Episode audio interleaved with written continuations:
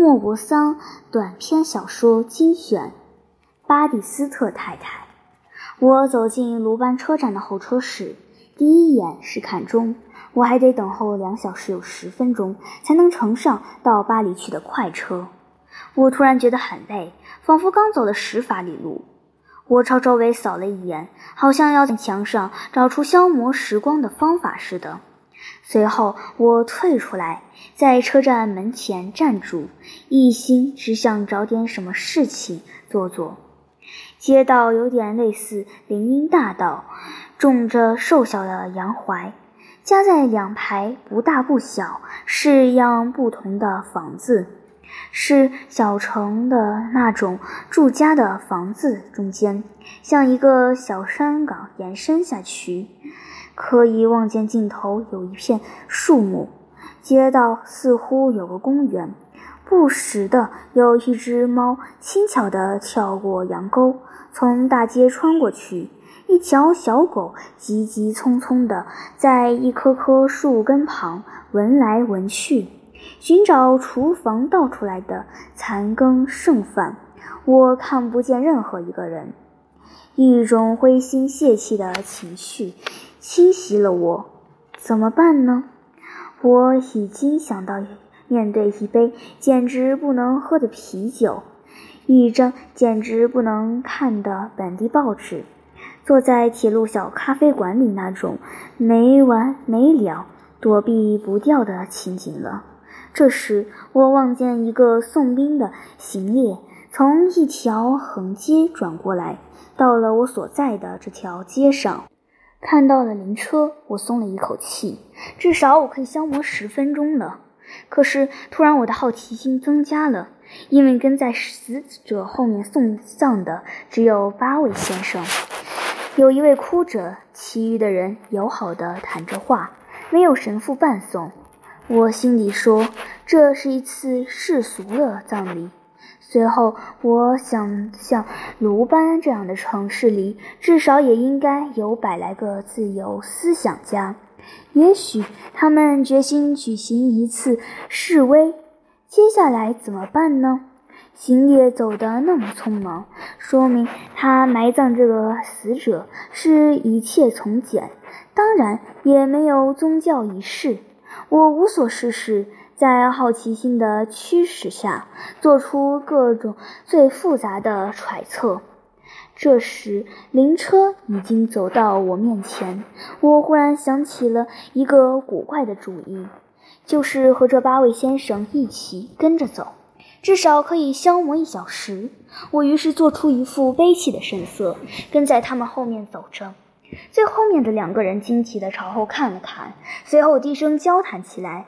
无疑的，他们是在互相询问我是否本城的人。随后，他们又向前面的两个人打听，他们也仔细打量着我。这种追根究底的注视弄得我很不自在。为了打消他们的这种注视，我走到靠近两个人的跟前，行过礼后说：“先生，请原谅我打断你的话。不过，我看见的是一次世俗的葬礼，就急忙跟上来了。虽然我连你们送我的这位去世的先生都不认识。”一位先生说：“死的是一位太太。”我感到奇怪，问道。不过，这确实是一次世俗的出殡呀，对不对？另一位先生显然是希望把事情告诉我，把话接了过去，说：“也是，也不是。原因是教师们拒绝我们进教堂。”这一次，我不由得惊奇地喊了一声：“啊！”我简直是坠入了无里雾中。我仿佛的那位热心肠的人压低声音告诉我。哦，说起来话长了。这位年轻的太太是自杀了的，这就是我们不能举行宗教仪式安葬她的缘故。您看，走在最前头哭的那一位就是她的丈夫。我有点踌躇地说：“您的话使我感到惊喜，也使我感到莫大的兴趣。”先生，如果要求您把这件事给我讲一讲，是否会显得失礼？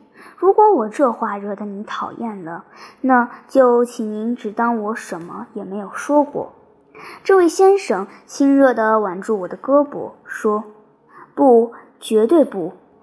这么办吧，咱们稍稍留在后面一点，我来讲给您听。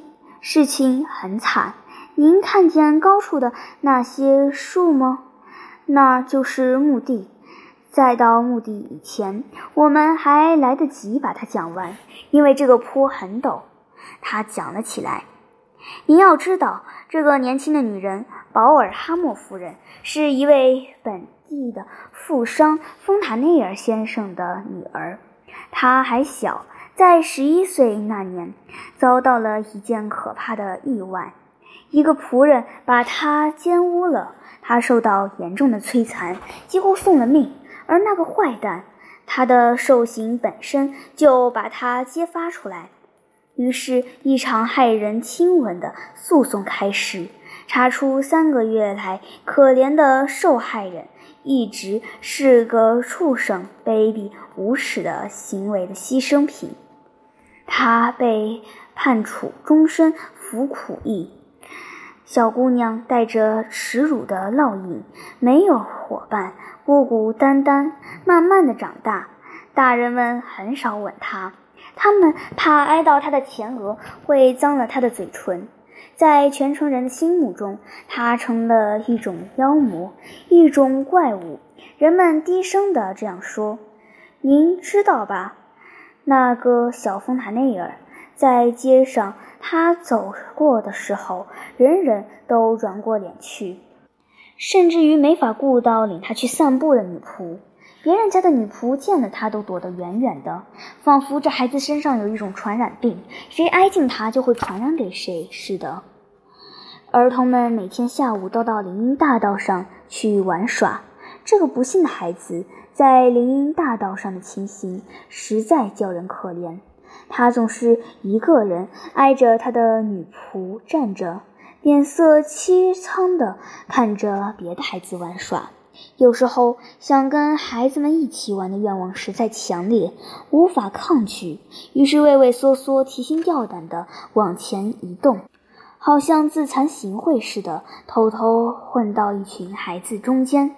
这时候，坐在长凳上的那些母亲、女仆、姑母、姨母立刻奔了过来，抓住由他们照看的小姑娘的手。粗暴地把他们拉走，剩下的小风塔内尔独自一个人。他惊慌失措，不明白为什么会这样。他伤心地哭了起来。随后，他跑过去，把脸藏在女仆围裙里，抽抽噎噎，哭个不停。他长大了，情形更糟了。人们让那些年轻姑娘像躲鼠疫患者那样躲着他。请想一想，这个年轻女人，不需要再教她什么了，什么也不用教她了。她已经没有权利戴那象征性的橙花了。她几乎在未识字以前就已经懂得了那个可怕的秘密，仅仅在女儿新婚的晚上，做母亲才隐隐约约透露女儿的那个秘密。他每次上街都由他的女教师陪着，好像老是提心吊胆，怕他再遭遇什么意外，必须严密的守他似的。他每次上街都在他感觉得到的那种莫名其妙的耻辱的重压下，低垂着眼皮。其他的少女并不像人们所想的那样天真，她们阴险地看着他，窃窃私语。暗暗冷笑。如果他偶然望着他们，他们就装出不经意的样子，赶快转头而去。很少有人招呼他，只有几个男人见了他还在脱帽致敬。那些母亲们假装没有看见他。有几个小流氓管他叫巴蒂斯特太太，这是侮辱了他，毁了他一生的那个仆人的名字。没有一个人知道他隐藏在内心里的痛苦，因为他不太说话。从来不笑，就是他父母见了他，也显得不自在，好像他犯了什么不可补救的过错，应该恨他一辈子。一个规规矩矩的人是不大高兴跟一个被释放的苦役犯握手的，即使是自己亲生的儿子，对不对？丰塔内尔先生对夫人对待他们的女儿，就如同对待一个刚从苦役牢里放出来的儿子那样。他长得好看，白净脸，细高个，文雅脱俗。如果没有那件事，我也会很喜欢他的。可是，一年半以前，我们这儿来了一位新的专区区长，还带来了他的私人秘书，一个有点古怪的年轻人。据说他曾经在拉丁区生活过。他看见丰塔内尔消息就一见钟情。有人把一切告诉了他，他仅仅这样回答：“嗯，这正是对未来的一个保证。”先发生总比后发生好。跟这个女人在一起，我可以高枕无忧。他追求她，向她求婚，娶她做了妻子。他脸皮厚，带了新娘到处拜客，就像什么事也没发生似的。有些人回拜了，有些人就没有回拜。最后大家有点忘怀了。她在社会上也有了地位。必须告诉您，她把她丈夫当成神那样崇敬。请您想一想，是他恢复了她的名誉，是他使她重新回到公共法律保护之下，是他蔑视舆论、冲破舆论、打倒了各种侮辱。一句话。完成了一桩很少人干得出的勇敢行为，所以他对她的爱情是既热烈而又提心吊胆的。她怀了孕，这个消息传开以后，连最斤斤于小节的人也为她打开大门，好像怀孕这件事把她的污点一下子洗干净。说起来很奇怪，但事实确实如此。一切都变得越来越好了。这时碰上我们有一天庆祝本的主保圣人的节日，区长由他的幕僚和一些官吏拥着主持音乐比赛。他演说之后开始发奖，由他的私人秘书保尔哈默把奖牌发给得奖者。你也知道，在这种事情里，总会有嫉妒和竞争，有些人难免失去了分寸。本城所有的太太们都在看台上，轮到莫尔米隆镇的乐队队长领了奖，他的乐队只得了一个二等奖奖牌，总不能让大家都得一等奖牌啊，是不是？秘书把奖牌递给这个人的时候，这个人竟把奖牌朝他的脸上扔过去，一边大声喊道：“你可以把你这个奖牌留给巴蒂斯特，你甚至还应该像发给我一样发给他一等奖牌。”当时有一大堆老百姓在场，他们笑了起来。老百姓是没有发慈心的。也不大知道分寸的，于是所有的眼睛都转向这位可怜的太太。啊，先生，您看见一个女人发疯吗？没有看见过。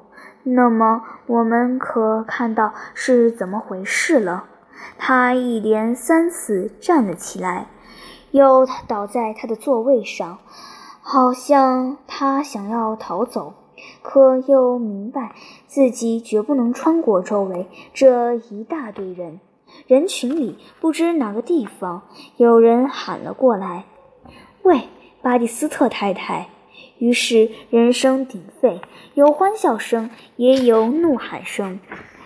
只见这一片人海波涛汹涌，闹声喧天，所有的人头都在颤动，大家都在重复说那句话。大家都踮起脚来，看看这个可怜的女人脸上的表情。有些做丈夫的用双臂把自己的老婆举高了看，还有人在打听是哪一个穿蓝的那一个吗？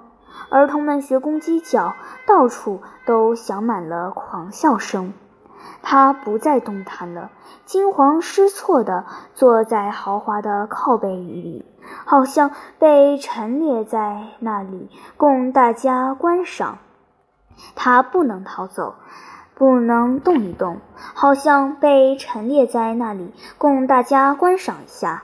他不能逃走，不能动一动，也不能把脸掩藏起来。他的脸皮急促地眨巴着，好像有一道强烈的光刺得他眼睛睁不开。他跟一匹爬高坡的马那样喘着气。看见他这个样子，真叫人心碎了。哈默先生掐着那个粗暴无礼的家伙的脖子，他们在一片可怕的混乱之中倒在地上滚来滚去。庆祝仪式中断了。一个钟头以后，哈默夫妇回家去。那年轻的妇人受到的侮辱的那一刻起，没有说过一句话，但是浑身哆嗦的，好像有一根弹簧弹动了她全身的所有神经。她突然跨过桥上的栏杆，跳进了河里。她的丈夫没有来得及抓住她。桥洞下水很深，隔了两个钟头才把她捞起来。当然，她已经死了。说到这儿。讲故事的人住了口。过了一会儿，他又说：“就他的处境，也许是最好的办法。这些东西是没法擦掉的。现在您明白为什么教士们不准进教堂了？哦，如果按照宗教仪式举行葬礼，全城的人都会来参加。”不过，您当然明白，那桩事再加上自杀，那些人家就不便来了。还有，在这个地方参加没有神父的丧葬是很困难的。我们这时已经走进了公墓的大门，我很激动地等着棺材放下墓穴以后，走到那个呜咽着的可怜的年轻人身边，使劲握了握他的手。他眼泪汪汪，惊奇地看着我，然后说：“谢谢先生，我没有后悔跟着灵车走了这一趟。”